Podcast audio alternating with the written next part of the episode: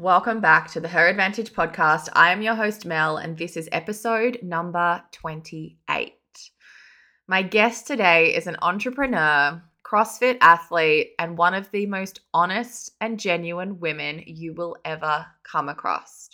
She knows that your biggest advantage is that nothing in life can't connect back to who you are. Her online slogan is came for the CrossFit, stayed for the sex. And I really believe we only skimmed the surface of what I wanted to touch. Kate Gordon believes that by improving your confidence, you are also able to improve on your communication skills. And this is such a vital skill to learn in really owning who you are, owning what's happening in your body, and taking control of feeling fucking good. So, without further ado, here's Kate. Kate motherfucking Gordon, how are you? What's up? I'm good. I'm good. Nice to see your face. Thank you. Um, all right, team. Welcome back to the Her Advantage podcast. I have CF Kate or Kate Gordon here with me. Uh, I have no idea where this podcast is going to go, and I'm open for it. I don't know how much my audience is ready for it, but I'm ready for them to be ready. Yeah, I'm pretty excited to just go to all the places. so, Kate, how was your weekend? Tell us a bit about what you did on the weekend. Yeah, so um, in Australia and New Zealand, within the CrossFit world, we had semifinals in the weekend. It was in Brisbane. Um, it's called Torian Pro. Um, big weekend. There's a whole lot of fit people that just hang around the Pat Rafter Arena, and it's pretty. It's insane. Like, uh, you know, I've been in the CrossFit community for over over a decade, and so those events are like just these awesome reunions with everybody. So it's a super yeah. super social event for me, which is really cool. That's part of the probably the one of the best things about CrossFit, right? Is the community and being able to go to these events and connecting with people that you just don't get to see all the time, but you absolutely fucking love.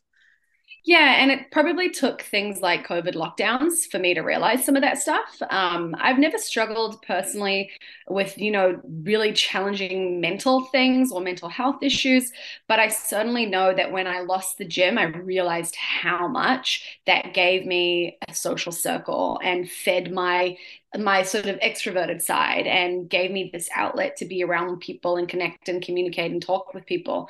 Um, it really is, you know, an incredible method to train, but it it also serves me in so many other ways. Like I I just I couldn't imagine going to a gym to train on my own anymore. I wish I could because it would help when I do things like travel or have other goals. but um, yeah, I just I love jumping into a class and hanging out with people and just yeah the social stuff has probably carried me through on my journey there's definitely been low points with my journey with crossfit and being in a community that supports me has propelled me through those. Have you always felt like you've had community? Like you know you just said you've been in the um, crossfit world for 10 years. Have you always felt like you've had community yeah, I think that was what sucked me in. Like I started CrossFit end of 2011 and it took three months to kind of just learn the lingo to just be like, what's a clean and jerk? And I don't know what this movement is. And you three know, months. I think I'm still, I'm like 10 years in. Yeah. like, what's the difference between a jerk and a Yeah, yeah. So I think once I got three months in, one, I started to learn a couple movements that took, you know, the three months that I'd been doing CrossFit to learn, like things like kipping pull-ups. I finally got my first one. Um, but then the second thing that happened was I was I started CrossFit in New Zealand, um, and then I was in Australia, and I dropped into an affiliate in Gold Coast, and it was Reebok CrossFit Gold Coast. And I just spent maybe maybe I dropped in like three or four times, and I still talk to some of those people. Um, I still know the owner. Like I see him every time I'm over there. Like I see him, you know, at this event that we were just at this weekend. Um, it's just like that was when I was like, oh, I can walk into any CrossFit gym now and chat to people, like and get to know people, and kind of have this sense of community wherever the in the world I am. Um, so that for me was a really big like aha moment with regards to just giving me some sense of fulfillment in a way that I really didn't expect through the gym. Um, and I've grown up in the gym. Like my my dad is a real gym bunny. Mom not so much, but she she was doing it when she was with dad. And my earliest memories are like in the creche at the gym. Some of the, my earliest memories are like doing all those things. And uh, this gym that I'd literally grown up in, I would go in when I was in high school. I was going in during university, and no one knew my name. Like I knew everybody. I was doing the same classes. I went to the same instructors' sessions, and no one fucking knew me. And I was like, man, I have been coming to this gym my entire life, quite literally my entire life, and no one knows me. No one talks to me. I smile at people, and I kind of like go to the, you know, like I see the same people, but where it's all there's everybody's got walls up. Um, and when I went into a CrossFit gym, I went in for my second session and they were like, hey, Kate. And I was like, what the fuck is this? People are talking to me and calling me by my name. Whoa. And it was just, yeah, that was like a really striking moment, that one. And then obviously um, being in a community in a totally different country and knowing people. Yeah, that's would be such a fucking cool experience. Um, it's funny because I've just started training at a gym, like just the local gym, to just obviously start moving again. I've just moved. And there, I went in the other day. It was the busiest it has ever been since I've been there. And yeah, everyone's, it's a small space. Everyone's on with their headphones in, like just even in break sessions, like on their phone. Like, come on, guys. Yeah. Um, which leads me to a really cool question that I had for you. You know, um, part of your journey is that you trained really hard in the beginning of your CrossFit journey and got some nutrition coaching that wasn't great, ended up on a big body journey. And I think a lot of people who started in the CrossFit world, let's say that 10 years ago, that was sort of the norm to really fucking train hard, reduce your calories, and try and get really good results, which kind of led in a generation of burnt out, exhausted people how can you st- how do we step back back into the gym? How do we go right this is something we want to explore now but we're feeling really old really deconditioned really nervous to step back in yeah my journey you know i never intentionally tried to fuck myself up. Like i oh, i no. yeah yeah. um, i was was always like a balanced person. I'm, I'm balanced in all aspects of my life. Like I like to put an effort and I like to try hard at things, but I also really I love sitting on the couch and just like chilling out. Like I I'm quite happy happy to do that. I've never been someone that was like I can't have a rest day and like I have to always eat super clean. Like I've never gone to that extreme. So it's almost funny that I did get fucked up because it was like, man, like how did I get here? Like it's so frustrating because I was I was trying to do things right. And a couple of things that led me astray was um, I was looking for someone to give me clarity with nutrition. I kind of knew, like, I'd done all the yo yo diets and tried all the odd things. I'd done the paleo. I'd done, like, I knew that I couldn't do whole 30 without breaking the rules. There was too many rules. I was like, this is fucked. Um, I, I tried intermittent fasting. I'd done um, Dukan diet in high school, like, which was like, you just don't eat vegetables and you only eat lean protein for like a week and you just lose all your water weight. So, like, I'd kind of done all these, like, odd versions of diets. Um, and so I'd sort of figured out what didn't work for me. And being in the CrossFit world, I definitely found this new sense of appreciation for my body, being capable of doing shit rather than looking a certain way. And it was like, hey, you're suddenly more than an object. You're actually, you know, it's an instrument um, rather than an ornament. And that was a really great thing for me to experience. I still wrestled with insecurities, but um, I, I, certainly found this appreciation for my body. So I was actually looking to be healthier. I was looking to be supported in my performance. I was looking to do better in training and wound up with a nutrition coach. There, it's a company in the US. It was the only one that I really knew that was kind of doing what I wanted. Um, and I'd already been tracking some of my macros, like I'd kind of loosely been tracking, and uh, started working with these guys. And, you know, I always still wanted to lean up a little bit, right? Like I always was like, I want to perform well, but it'd be nice to lean up. Like I wanted like just get really strong, but I, I wouldn't mind losing a bit of fat. It was like, that was kind of always like kind of in the back of my mind, which, you know, I think for most women it probably is. I don't think any of us could wholeheartedly say, like, I do not care about my aesthetics. Um, and it's not a bad thing. I think it's okay. I think, in fact, it probably keeps a lot of us healthy to a degree, um, but it can also be very much a double edged sword. But anyway, I found a nutrition coach and um, was put on like under 2000 calories. And I was training twice a day at this point. And I'd also I don't think I'd competed at the games at that stage. Um, maybe I had, but I, you know, I'd been competing at regionals level at the point at that point. What is now semifinals was regionals, um, and I'd either been to the games or was about to go to the games. So it's like, you know, I'm I was like the top of the tier top tier athlete in CrossFit. It was like you don't get better than the games. You don't train harder than you train when you're training for the games. So to be put on really low calories like that, like that was kind of a strange thing and I didn't know it at the time, of course. So within like a month or two, I think I lost five kilos and I was already very lean. Like I, I already didn't need to lose weight. I needed to be strong and at maintenance at the lowest. Um, so I lost a ton of weight really quickly. And then I went overseas. Um, and as you do, I just went on holiday mode. Like I didn't really worry about eating. And I, I like I said, I'm a balanced person. So I didn't mind actually enjoying food and enjoying life and not being as restricted and regimented. I actually enjoyed just letting go of some of the rules and having a break, knowing that I would get home and I would get back into routine and it would take care of itself. Like that's kind of, you know, a lot of people freak out on holiday or post holiday and they're like, I need to lose weight. And I'm like, cool. So go back to your normal routine and you will go back to your normal weight. It's like it's really hard to become reactive around your holiday weight and think that you need to change something when you're already changing something. You're going from holiday eating to normal eating again. That's all the change you need to make. But anyway, I came back and this coach was like, okay, you've gained weight after the, after the holidays. Um, we're going to put you on 1700 calories. And I was like, that, that seems low. I was like, oh, I'm a little worried about this. And he was like, okay, we'll put you on 1900 calories. And then on rest days, you're going to eat 1700 calories. So it was five days a week of 1900, two days a week of 1700. And I'm like, okay. And obviously, I was already feeling a little sus with my coach. So my relationship was challenged. And, um, and then I just didn't feel good, and I it was really hard to stick to, and I was overeating. There would be like a weekend away, or like I was traveling for CrossFit seminars on the weekends, and I would overeat, and then I would get back in, and I'd be like, "Fuck, I need to like cut back my calories again," and and it was like this binge, um, binge restrict cycle that was kind of enforced by my coach. And I was like, okay. And then I started to notice that um, my period had gone. I think I'd missed my period for a month while I was overseas. And then it didn't come back the next month. Um, and that was kind of going on. And I, I didn't have a period for, I think it was three months in a row, but it was six months that it was abnormal, like it was irregular. Um, and I, I just stuck with this coach. Like I was just in that place where you're like, I think it's my fault. Like it's me. I'm not sticking to the diet. I'm being really inconsistent and I just need to be better and it will be okay. It's my bad. Like it's it's my issue here. It's not the coaching, it's not the food. It's actually just me fucking it up and that's why it's not working.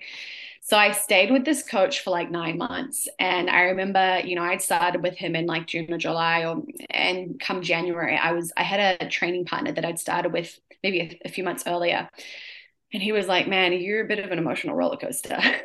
like, there are some days where you're stoked to be in the gym, and there are some days where you're like borderline crying. And I was like, Yeah, I feel really tired sometimes. And then, like, it's, yeah, like sometimes I have really good days, but then sometimes it's just like, it's really, and I, it was like, Oh my God, I'm exhausted. Like, I am exhausted. And I couldn't, I didn't realize it wasn't hunger. It wasn't like, it was hunger, but I didn't feel hungry.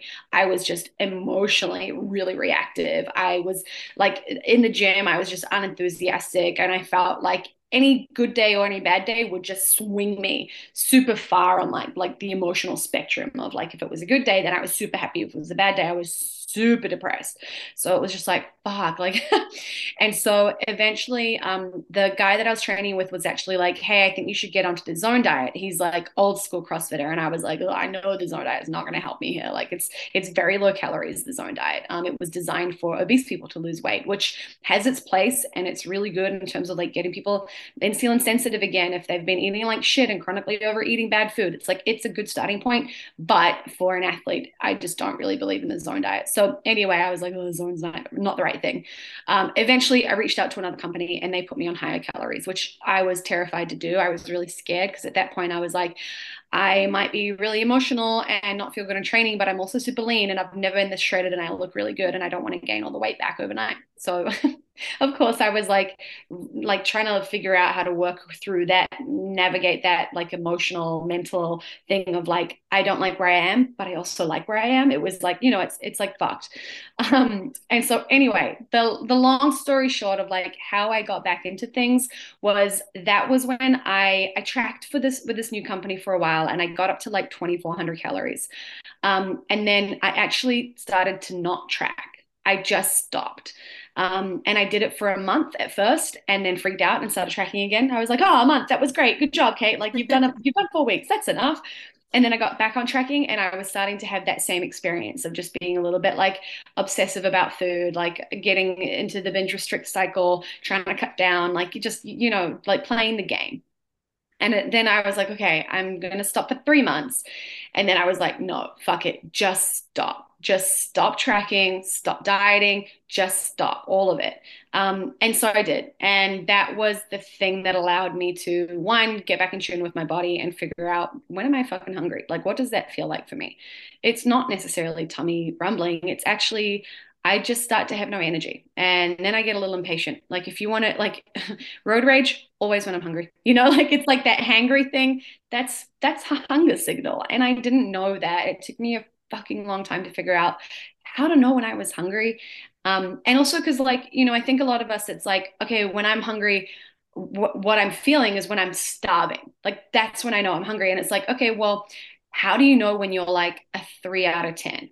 So if you think of the hunger to fullness scale, one out of 10 is starving, 10 out of 10 is totally full, like overly full. So it's like, I want to start eating when I'm a three out of 10. I don't want to get lower than that. So what does that feel like? I only know what one out of 10 feels like. And then how do I stop eating when I'm an eight out of 10? And now I'm better at knowing that stuff. And I couldn't do that when I was tracking. You just can't. You can't when you've got a, an app telling you the numbers. Like it's like you just, you're not listening to your body, you're, you're reading an app. So I did that for a long time. Um, and I literally only track now for maybe, I think the longest stint of tracking was just most recently. And I did from November through till March. Um, and that will happen once a year. Um, like I really don't try to track any more than that. And it's only around like when I'm trying to tidy up my food and just make sure I'm eating the right amounts of things for training, really. Um, and so one of the other things that happened for me, this is such a long answer. I'm so sorry. I've like so many questions going yeah, on. Yeah, you're like, okay. One of the other things, so I stopped tracking. That was a really big thing for me. And that allowed me to just focus on being healthy and feeling my body and listening to my body. And then the other thing was that I actually allowed myself to gain weight. So part of like not tracking was like, fuck it, if I gain weight to get over this shit that I've got going on with eating, overeating, undereating, binge, restrict. If I have to gain weight to fix this, so be it. And that was really powerful for me because I think that was when I let go of the, oh, but it'd be nice to be lean like I'd still kind of like to lose a bit of fat. Like that was when I was like, no, fuck it, whatever, I don't care. And I got up to, I think I got up to about 80 kilos, and I was 69 at my lightest. Um, so it was like not only did I regain the weight that I lost, I lost, I, I gained another five kilos, which is the reality of like if you're doing any kind of diet where you're doing something that's unsustainable. So I got up to 80 kilos and I was competing. And that was the second time I went to the games. Um, and so to me, it was like, oh, I'm really strong and I still perform just as well 10 kilos heavier than I was. Like, I'm fine. I don't need to worry about like the story of, oh, I'd be better. I'd be a better athlete if I was leaner. Like, I'd be better at this thing, like gymnastics, running, whatever. Yes, there are some advantages to being a leaner athlete in certain areas of what we do in CrossFit. However, the risk of undermining your ability to train, undermining your recovery, all of those things is potentially more detrimental than any of the positive benefits that you can get from it. And not to mention that I personally find that most women that are saying, oh, I want to lean up for gymnastics, I'm like, it's a big fucking cover up. I get it. I know. I've been there. It was a big fucking cover up for me just being like, I kind of want to be skinnier. Like, really. So that was big for me just to be like, you know what, let me gain the weight. I don't care anymore. I need to fix this thing with food. Um, and that's going to be my one focus. I will not have this and trying to lose weight. Gain, like improve performance and try to lose weight, fix my eating and try to lose weight. I was like, no, just one thing. And so that's what I do now. I don't worry about my weight. Yes, I've been through some weight loss phases since, um, but more than anything, they've been a byproduct of like, I just want to tidy up my eating. I'm focusing on performance now. I'm gonna whatever. Like even like to be honest, I think I lost some weight when I started to just not track because I was just listening to my body rather than like feeling like I had to undereat and then overeating as as a result as like a symptom of like the undereating. So yeah, I think um getting back to the gym for me it was like hey just focus on being healthy. Like just really focus on being healthy. Be okay with what weight your body's going to be. Um, don't try to change your body. Like try to accept your body. Not love it. Don't try to fall in love with it. Don't adore it. Just accept it. Just like get really good at being like this is what I this is what I've got. This is what I'm working with in this lifetime. So I'm just going to try and fucking accept it and deal with it and not let it be the main star of the show. Like I'm, it's not the main character. Like the way that I live my life and the values and the the health the health metrics that are the real important things in our life. It's like let those be the star of the show.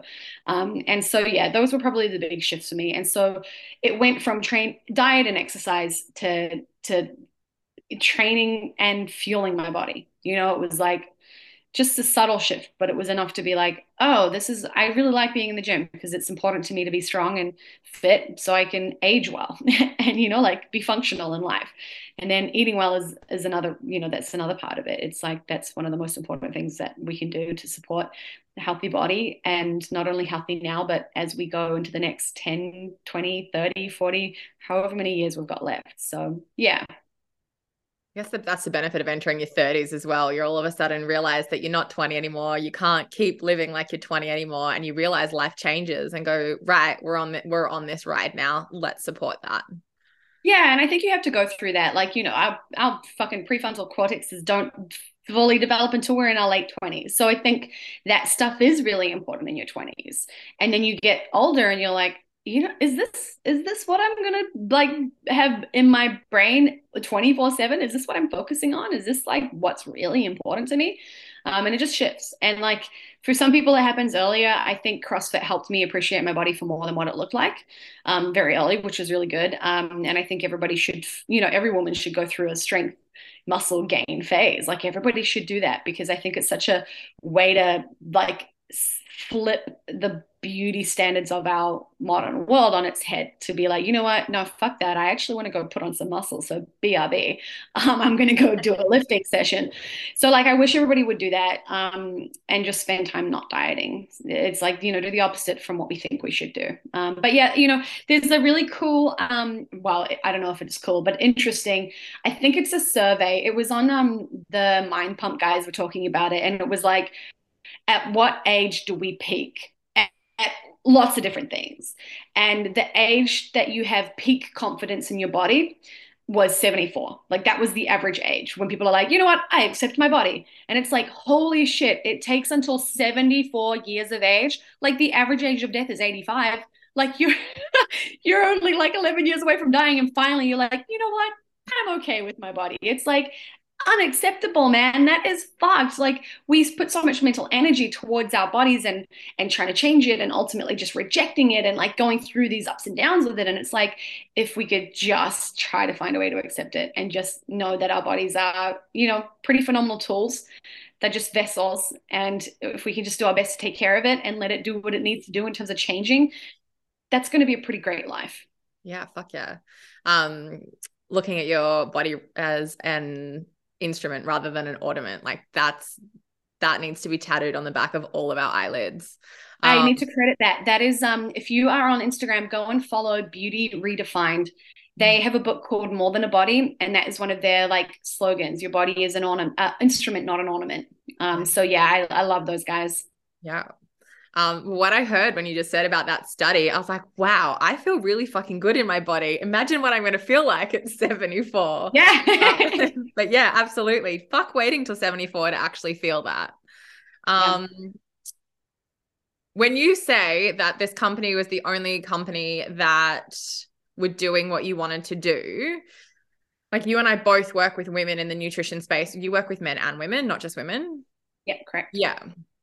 Um, and so we have you know we know what it takes to invite people into this space but when you were going into it yourself what drew you to them were they crossfit were they were they working with other athletes in the direction that you wanted to go like what was the pulling point for you yeah i think it was just that they were associated with CrossFit athletes. Like I think I just knew of them and they had a service where it was like a weekly check-in and it was like, okay, cool. I think you know, I it's funny because you just you don't really know what you need. Like you don't really know what you're looking for. I just wanted some help with nutrition. Like i probably would have been fine not tracking to be honest like really. I i was already tracking so i did want a bit of clarity on like am i tracking the right amount? Do i need more? Do i need less? Like i just wanted a little bit of i just needed someone to like check the numbers for me. Um and then I also thought that I needed someone to change the numbers all the time. Mm-hmm. Like that was the mm-hmm. other thing that I was like, oh, my macros need to be changed every week. So every time I check in, I'll adjust them. And now I'm like, oh no, your macros, if anything, should change like two or three times ever, if depending on what your goal is.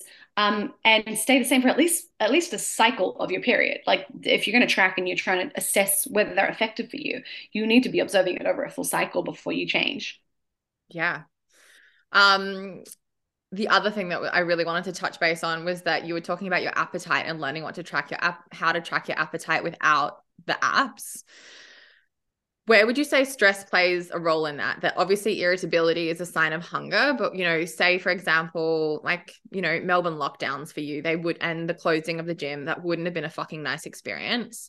Like, how do you when you have an overly emotional experience come into your life, how can we how do we track our appetite, our honest appetite in a situation like that? I actually tend to find myself telling a lot of women to eat before they get hungry, especially if they are that kind of person that, with stress, with being busy, with stuff coming up, if they tend to be food avoiders. I've been a food consumer. so, like, if I'm bored, if I'm tired, if I'm emotional, like, I turn to food. Um, it's my old system of emotional regulation. Um, and also because if I skip a meal, I get hungry. Like I, I think one of the things that I've learned about myself now as well is I've got a lot of muscle on me. So the days that I've trained, my appetite is crazy high. Um, so that that actually pushes me to eat more frequently, which is is helpful. It's, it's a good thing. Like I've got a fairly fired up metabolism. Um, but for people that tend to turn away from food, that just forget to eat, that struggle to eat enough, um, that if they are really stressed out, like I, I will do this, but only when something really fucked up has happened. Like um, it's probably happened twice in my oh, maybe a couple more times. Like, I think there was maybe like a really shit relationship experience way back in the day. And then maybe maybe a couple of other like high anxiety, high stress environments where I, I have really not wanted to eat. But that's a pretty rare thing for me. Um, so I think in an extreme environment where you've suddenly had something quite acute happen, and in that moment you're like, I don't want to eat, I actually think that you probably shouldn't find ways to eat. You should find ways to deal with what's coming up. Um, that's probably the path to regulating yourself and eating again. Um, and then for just general stress, for just general day to day stuff where you're like busy and like you're like, ah, fuck, I, I don't, I'm not eating enough. I always tell people like, eat before you're hungry. Like, don't wait. Cause I think that's the problem. People wait to feel that emptiness in their stomach or they wait to feel their stomach literally like churn and rumble. And it's like, no, no, no, no. If you've gotten to that point, it's too far. Like, you've gotten too hungry. So it's like, just pay attention to, for me, um, a big giveaway is when I find it hard to stay focused at work like if I'm getting in and out of my chair and I can't sit still and I'm like, I really just can't get into a role with working, I just mentally know I'm probably a little bit zapped and I just I'm having a hard time focusing. Um, so that usually is a little indicator for me. Like I think a lot of people forget that the food that we eat it's something like 20 to 25% of our energy intake goes to our brain. And and it's like so easy to forget that but what we eat actually is fuel for our brains to work. And so when you're feeling impatient when you're getting like uh, it's hard to focus it's hard to do your job it's like hey have you eaten enough? Like have you eaten enough and have you eaten enough of the right foods? Um, so that that's something for me that i tell people. It's like are you feeling like hard to focus at work? Is it feeling difficult to keep going? Um, and if you are someone who forgets to eat you will have to learn how to eat before you get hungry. Yeah and i think that you know that also comes from indoctrinated diet culture almost in that, you know, food is just calories in, calories out, and it's helping you with the how lean you want to look or step on the scale. It's not, it's remembering. Did you just say 25% goes to the brain? Yeah, I think it's a, I, I, I think that might be slightly higher than what it actually is, but 20 to 25%. Like bringing in all of these other amazing benefits to fuel our body. Like it's not just the way we look and the way we walk into a clothing shop and put on a pair of pants or whatever it is. Um, and handle that it doesn't fit us or whatever, you know. Mm. Um now you have a slogan, and I'm probably gonna butcher this, but I'm gonna give it my best go. um, came for the CrossFit, stayed for the sex. Nailed it. You no pun intended. Um, so what I really want to know is, you know, you've just had this awesome journey from like really wanting to feel your body, really want to feel fucking good in your body. How did that lead into other things for you? Yeah, so let me explain the slogan to people who um, no, leave it open. so um I it was actually during lockdowns um, on Instagram. Just started talking about relationships and dating. I was online dating. Um, I talked about one of my relationships where I was cheated on, and just opened up about some of that stuff and um, was starting to date and had kind of decided that I just wanted to date. I didn't want to be in a relationship. I wanted to be single for a period of time. And it was probably the first time that I'd been like, I'm deliberately going to be single. Um, and then, of course, I met my now partner and it was like, fuck, okay. Um, but we are non monogamous. So we've always had an open relationship. So I was talking about that as we were kind of establishing it. Um, so we ended up just talking like on social media. I ended up just going down these like funny little Q&A or AMAs eh, that would just be super sexually focused. So it was like, it just kind of became this thing.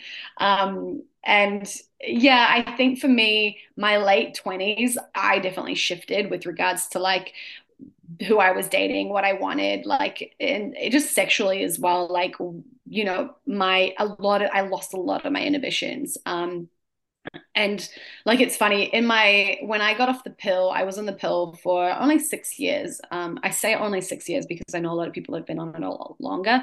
Still a significant amount of time. It was like from when i was 15 or 14 to 21 um, and i remember it was the same time that i'd started crossfit. And so i was like oh crossfit gave me so much confidence that i got like my sex drive. That was when i really like felt confident in my body. But now when I look back, I'm like, no, no, no, that was when I got off the pill.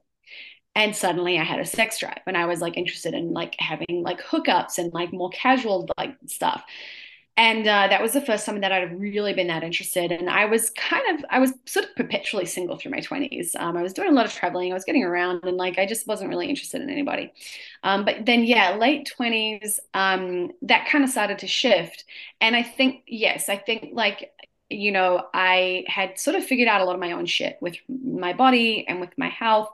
Um, and on top of that, you know, like, you know, I talk to you and it's like we've explored to the nth degree things around how our bodies work and our periods and our training. And you take it to a degree that's not just surface level.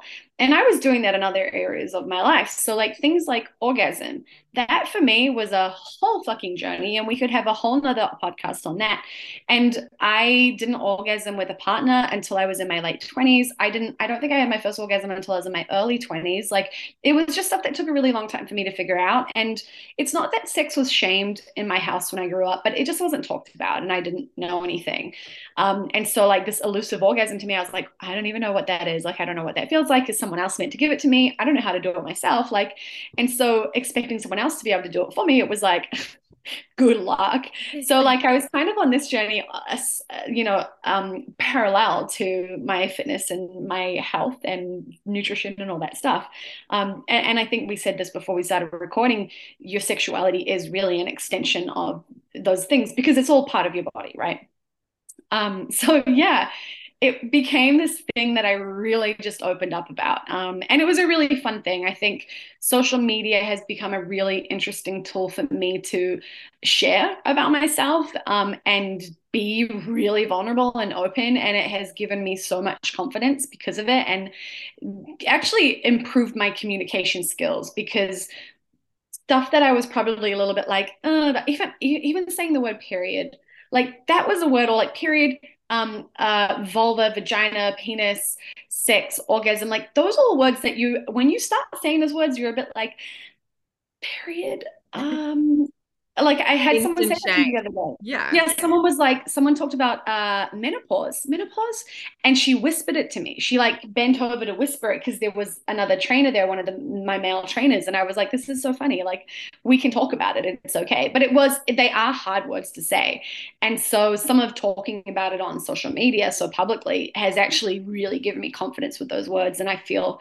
really comfortable with them. And it's just something that has you know allowed me to express myself and to figure shit out about myself at the same time. So yeah it kind of just my instagram kind of morphed into like the sex and crossfit instagram. Um, hence the stay came for the crossfit stayed for the sex. And um, i talk about greg and i our relationship a lot on there and stuff like that. So yeah the the kind of sex stuff and stuff that was going on for me was you know through the last sort of five years figuring my own shit out um, and then talking about it um, which is I guess what you and I have both done. It's like we've had the hard stuff going on with periods and hormones and training. We've figured it out. And now all we're really doing is relinquishing our resources to empower others to do exactly the same thing. Like if there was one thing that I could do, it would be give everybody the tools that I figured out. Like let everyone have at it, you know? yeah, absolutely. And I was just even thinking that like we have dedicated the first, what, third of our life to figuring this shit out and really understanding what it means for us. Like, let's not make it for somebody else another third of their life. Like, we can mm. really help engage that in you. And I know for me, it was, it was more figuring out like eating enough food to even have a desire to have sex. I was in such a yo I'm not even going to say deficit because I wasn't in a deficit long enough, but like just yo yo cycle that there was just not the desire there. Um, and as soon as I started to figure out my energy intake, I was like, holy shit, what is this? and that's also something like I see a lot of women with hormonal issues, PCOS, endometriosis, that sort of stuff. And it's the same thing for them as soon as they figure it out. And these people are in partnerships for a long time and they just think, they're women without libidos. Like that's just that's just something that they weren't born with. Mm-hmm. And I think because that's the more common conversation. Oh, you don't have an orgasm? That's okay. Oh, you don't know what it feels like? Oh, that's okay. Like you can't communicate with that with your partner about that? Oh, that's okay. And so I think for you being able to speak about this, and I know it was a little bit like probably uncomfortable at first but you've just allowed so many women to go hey i want to have a i want to have a conversation with this with myself and with other people. Yeah like and there's there's such an opportunity with a partner to learn about yourself. Like i think one of the problems with with having been single for so much of my 20s is that i didn't actually have an opportunity to explore a lot of that stuff because I, I wasn't having good hookup sex because I didn't I was only figuring out my own orgasm and my own pleasure, let alone trying to tell somebody else how to do it. And and like I tend to be more submissive. I didn't want to tell someone what to do in the bedroom. And then you know you also have hangups around like they should be the man and like I'm I'm not going to tell them what to do. I'm I'm, I'm going to be more feminine and more passive and like more the receiver and and like it was just like you know you get all caught up in what's supposed to happen, what's meant to happen, and you assume that everyone's following the same rules and and filling the same roles. And it's like so when you get together with someone, whether it is casual or long term, we kind of assume that we're all on the same page, but we're not.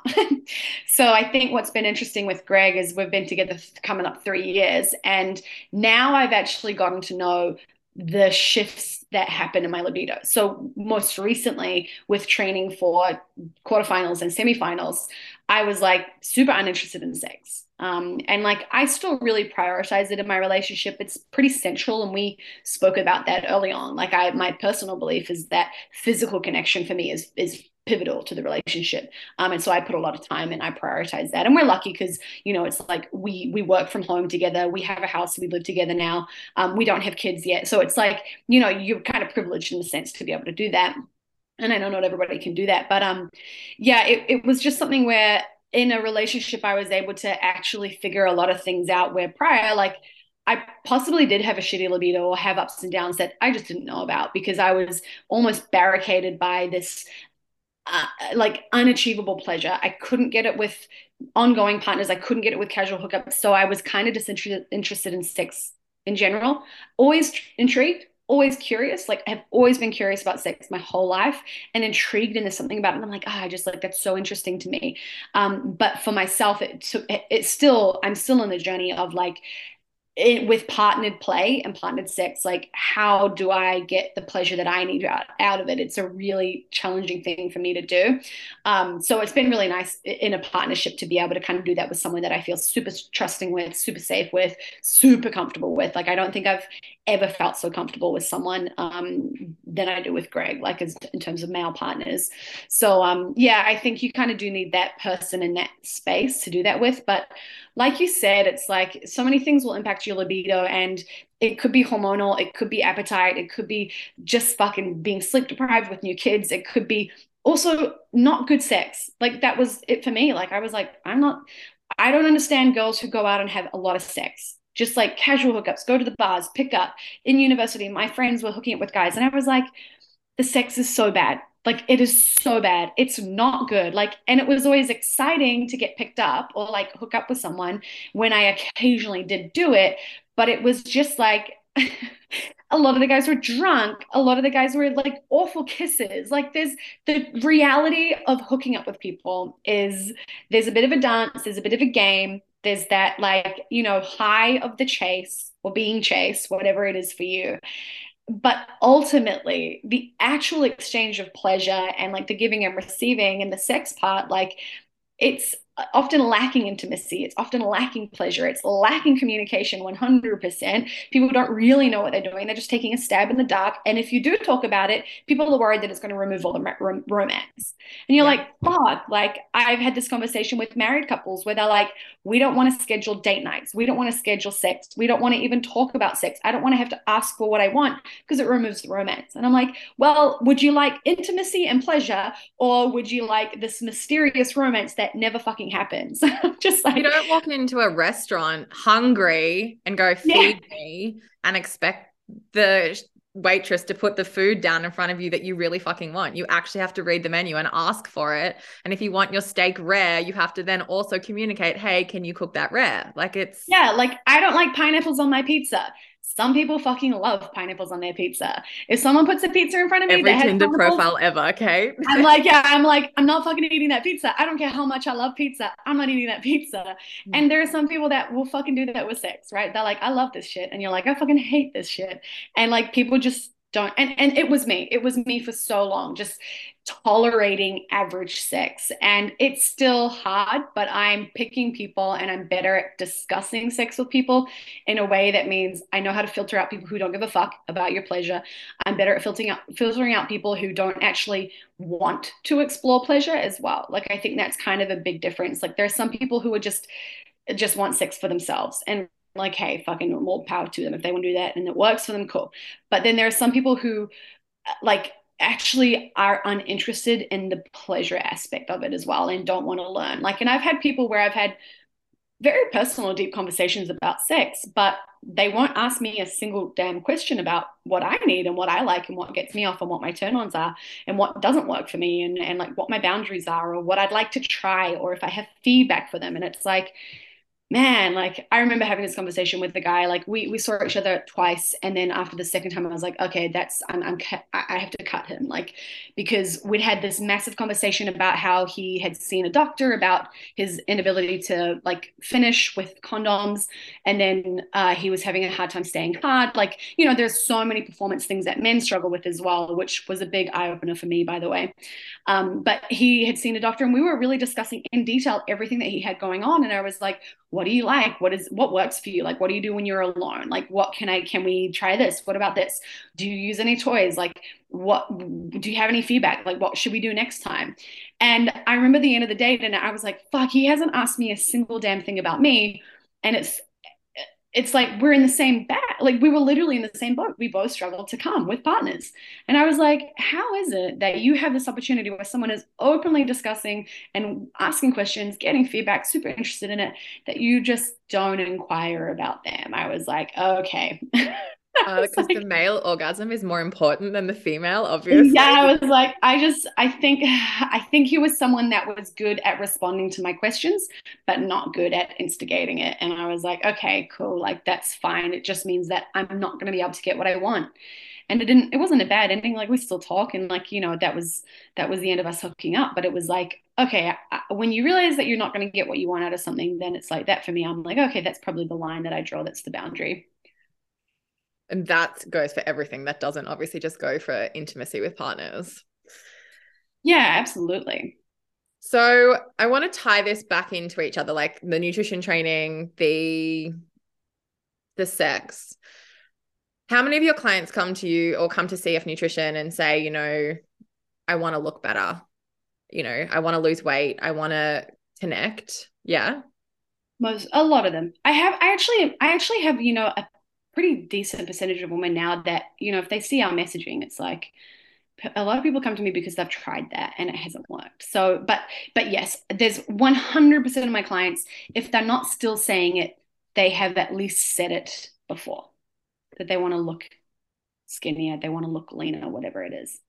So how do you direct or coach or educate that you can have both that you can really start to tune into the nutrition, but also start tuning into the desires elsewhere? Look, I think ultimately, when you understand why people want to change the way they look and you get down to the heart of it, which is people have big fears around being inadequate and crazy insecurities about being lovable or being desirable. And that is some of our most basic like intuitions right? Like we just we just want to be loved and we want to be accepted and and what that expresses itself as is if it doesn't happen we are so terrified of that. Like we are so afraid of being rejected of not being wanted of not fitting in of not looking like those gorgeous women of not having those kinds of bodies like and not getting the partner and not satisfying our partners. And so like it kind of links up when you get back to the the basics, like the real underlying issue. So I think that what happens with nutrition and training is you can come at it from a way of one, it's going to make you physically feel good. Like it will just, if you get it right, when you get the good balance, it's going to make you feel better. You're going to get your energy more stable. You're going to feel stronger because you're lifting weights. You're going to not feel tired because you're focusing on sleep and eating enough. Like you will literally get this like feedback and have these experience of like, I actually physically feel good. And so you get this almost external uh, affirmation, right? And then the internal affirmation has to come from the other way, which is I have to figure out how to just accept my body, and I have to, I have to almost figure out like if the desire to change my body and some of these issues that I have with food really just come back to like my own insecurities, then I need to do the internal work of how do I live my life knowing that I have these fears and I have these insecurities, but I also have things that I want to do with my life. And I don't, don't want to be scared of wearing a bikini. And I don't want to be inhibited when I'm dating people. And I want to feel not necessarily confident, but just free to be who I am. It's like, how do I do that? And the secret is not, I'm going to change my body so that I look a certain way because that'll change my insides. You have to change the internal workings. You have to change the way that you're thinking and the way that you're framing things and your perspective and your outlook. And so, what that takes is, like we said before, it's not going from hating your body and rejecting it to just being in totally in love with it. It's just accepting the way that it is. And if you can do that in this moment, if you can just accept your body in this moment, then you just simply repeat that for forever. Right? It's like all I ask is that people just accept their body as it is right now and then keep doing that. Just keep doing it. That's what you need to do. You don't have to suddenly like just adore every inch of your skin. It's like we have to accept it and then we can try to respect it. And it's like if you can get to that step, that's kind of the key. So the reality is life is not about comfort and and always feeling happy and always being satisfied. It's actually about accepting the discomfort and the dissatisfaction and the insecurities and the hardship and doing the stuff that you want to do anyway and just knowing that that kind of comes with it. So I, I, just think that people are using changing their body and changing the way they look and, and, and all those things as a way to overcome that stuff and it doesn't work. So yeah, you, you need the positive feedback from your body feeling better, as well as the internal, er, I guess, shift of just accepting a lot of the shit that's going to be a perpetual part of being a human. you know, it's like yeah. you, you know, what is it? Fucking Buddha who's like life is suffering. It, it, seems dramatic, but it kind of is true. And we spend so much of our time trying to avoid suffering. And if we can just let life be hard, it, it suddenly gets easy, right? Like we suddenly stop resisting the fears and we suddenly stop resisting and trying to do something about the insecurities. No matter how fucking skinny and lean you get, even if you look like Kendall Jenner, you will still have insecurities. And she probably is still also trying to lean out. And it's like, it's an impossible, impossible goal. So we're better to shift our perspective and start trying to change the internal workings than to constantly be on this fucking merry-go-round with our bodies and just our bodies being punished for no real good reason, right? Like our body's just trying to do its best, just giving this phenomenal tool to do do stuff with, and we're like, no, you should be smaller. you should fit a certain size. You should look yeah. a certain way. yeah, our body's just trying to exist. Yeah, yeah. Um, I mean, someone like the Kardashians, for example. Do you think this question just came to my mind? Do you think that they dictate their trends and how they look? I think so. And I think the the place that it comes from is like they have so much status and authority and success based on like you know like I, guess the western version of success. Like if you or the superficial version of like like i remember uh, seeing um it was an athlete actually. She was basically talking about defining success and she had to redefine what success meant because it's very easy to be an athlete and be like winning is success. Being on the top of the podium like that is success but that only happens for the winner. So everyone else is technically unsuccessful. So, how do you define success in a way that allows you to enjoy the process and get something out of it? Because you're still getting just as much out of it as the person who wins. You've gone through the same process, you're just not at the top of the podium, and that's okay. So, she had put this thing up about like, what is success to me? Like, what actually is success?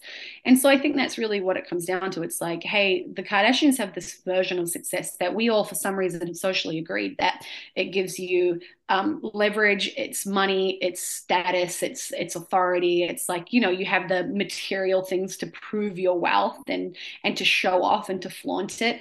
And we're just fucking animals and are like oh wow she's got that like really nice fur or like whatever it is. Like i've got that shitty thing. Like you know it's like it's like we're just visual creatures, I think, and it's very easy to point out someone who's got the nice stuff versus someone who doesn't.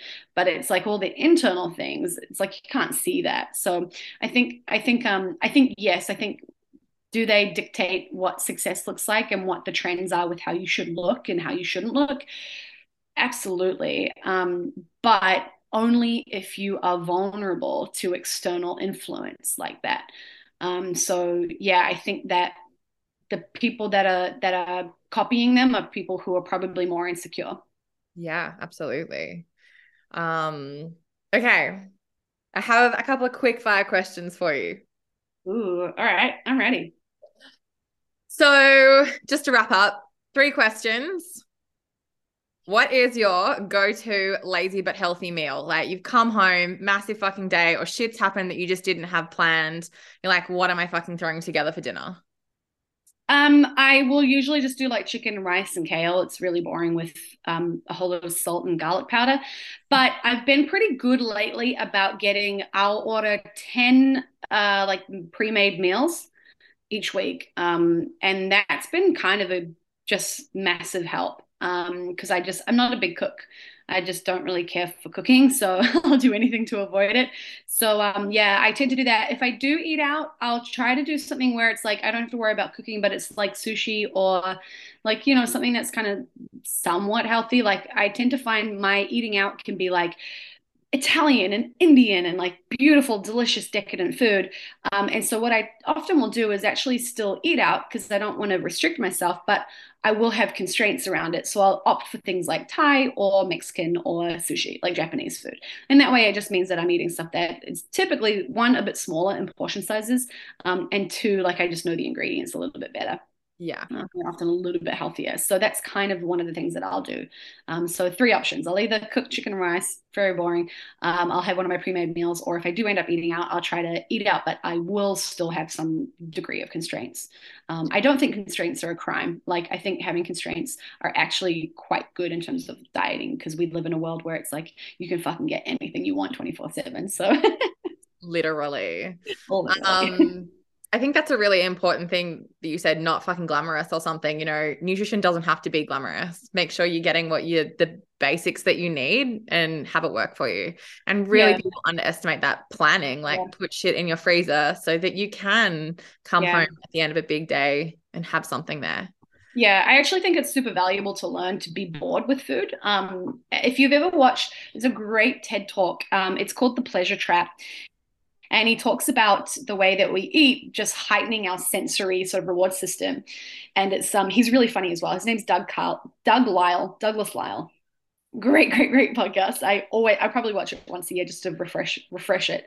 But um essentially it's like all of our food is designed to be this pleasure trap. And it's like this perfect portion of like fat and sugar and salt. And it's like, you know, like everything, or any highly palatable food that you just can't stop eating. It's like that is designed to make you not want to stop eating it.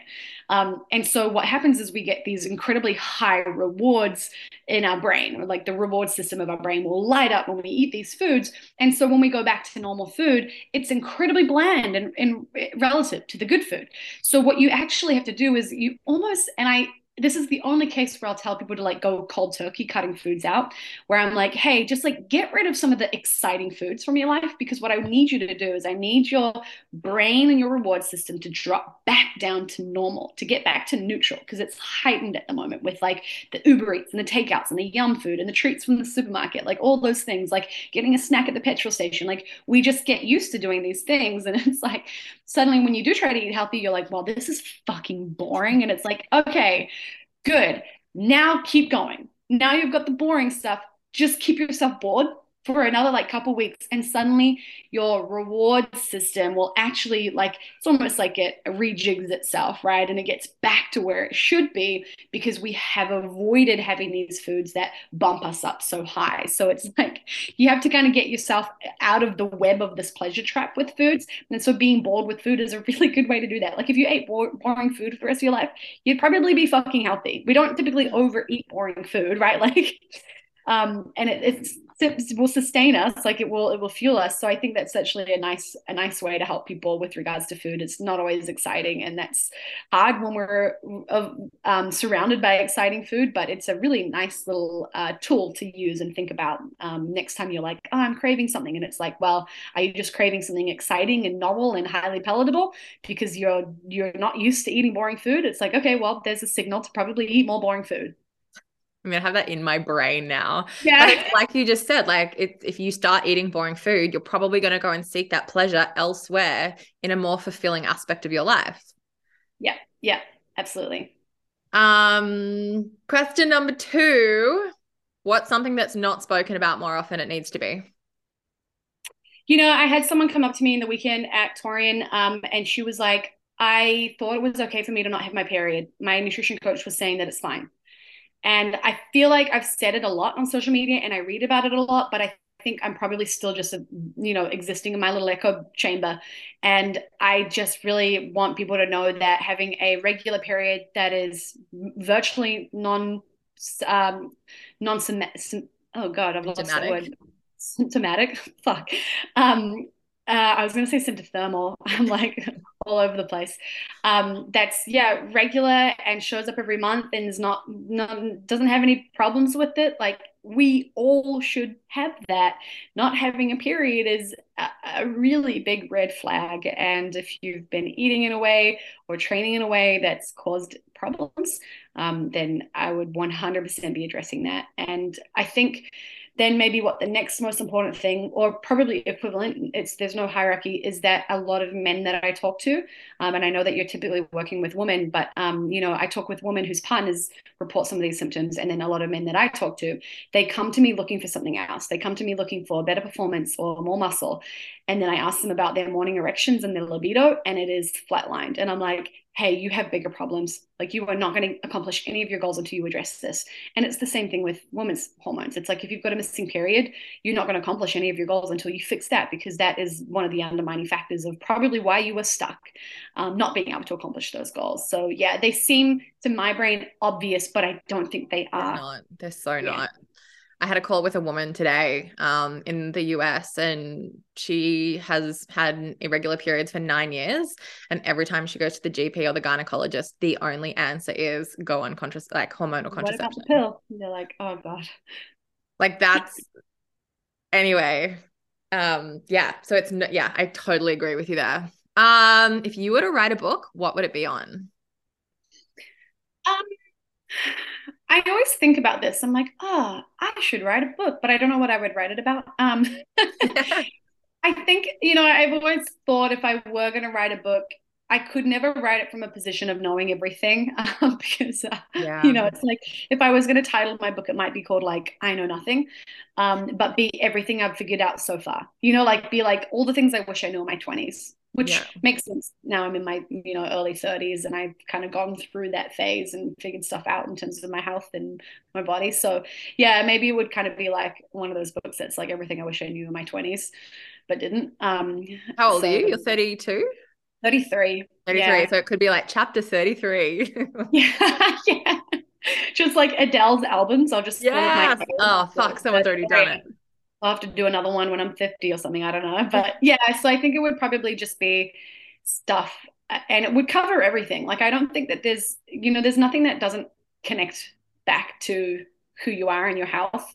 Like, you know, it, it includes your relationships. It includes, you know, being clear on like how you budget and create and the stress in your life. And, and, you know, like the training and the nutrition is obviously pretty central. But I, I think if you're ignoring stuff like sleep or you know how you're connecting to your partner and pretending like those aren't impacting how you're going about your day-to-day life then you're missing an opportunity to to improve things i think not even your partner like connecting with yourself like again yeah. yes yeah so sorry many. i often speak now from like a your partner because i that's my perspective but yeah yeah as a single person, like fuck, like figuring your shit out and knowing what you need and what are your wants and desires and how are you getting them fulfilled.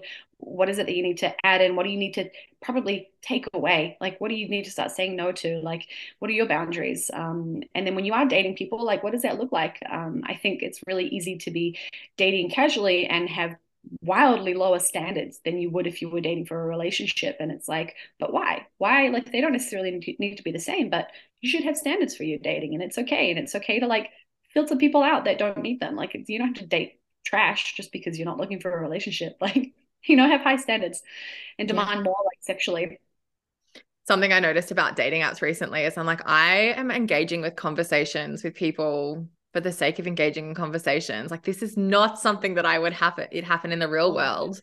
Yeah. But the standards are so low, you're like, oh, I'll just entertain this. Yeah, yeah.